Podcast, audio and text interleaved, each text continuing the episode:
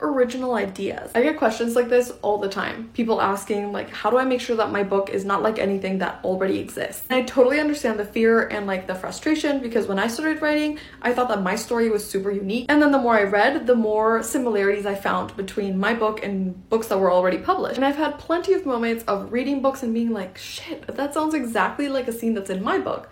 And then people are gonna read it and think, she copied her. But I hadn't even read that book when I wrote mine. This is not to stress you out, this is to say it doesn't matter. There are millions of books out there. Chances are there will be something that is somewhat similar to your book. And it doesn't matter. What matters is for you to believe and commit to your story. Write your story the way you want to write it. I'm definitely not saying copy other people's book ideas, but if your story is similar, then that's totally fine. If anything, it only means that there is an audience for stories like that. Now, as for story ideas themselves, there are two tips that have been the best things I've ever heard about story ideas. The first one is write them down. If you're anything like me, you're not gonna remember them later. This literally happened to me today. I was on a walk with my girlfriend. I had a story idea that in the moment I was like, oh, that would be so cool. But she was talking, so I didn't want to be rude and pull out my phone and like type in a little idea when she's in the middle of a conversation. So I didn't. And then we went to Target and I saw pumpkin stuff and I got really excited and I don't remember anything about what the idea was at all. It's lost forever. So if you have a good idea, write it down. Even if it's not a good idea, write it down anyway because you never know. Later you might look at it and be like, actually, that doesn't suck. Or come up with a second idea that kind of ties into this one and it makes it better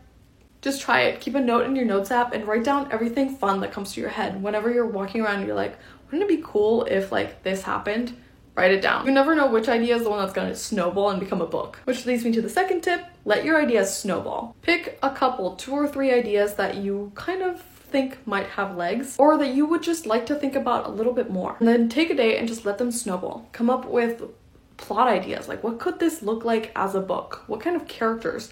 would be involved in this idea? What kind of genre would this book end up being? Write everything down. 70% is probably gonna suck, but eventually one idea will come where it kind of starts moving and you're moving with it and you start getting excited. Even if it's not perfect, even if it doesn't make sense, even if there's tons of plot holes, just make sure that you're giving your ideas room to grow and room to become something because something becomes a first draft and a first draft becomes a second draft and a second draft becomes a third draft and so on and so on and eventually you have a book.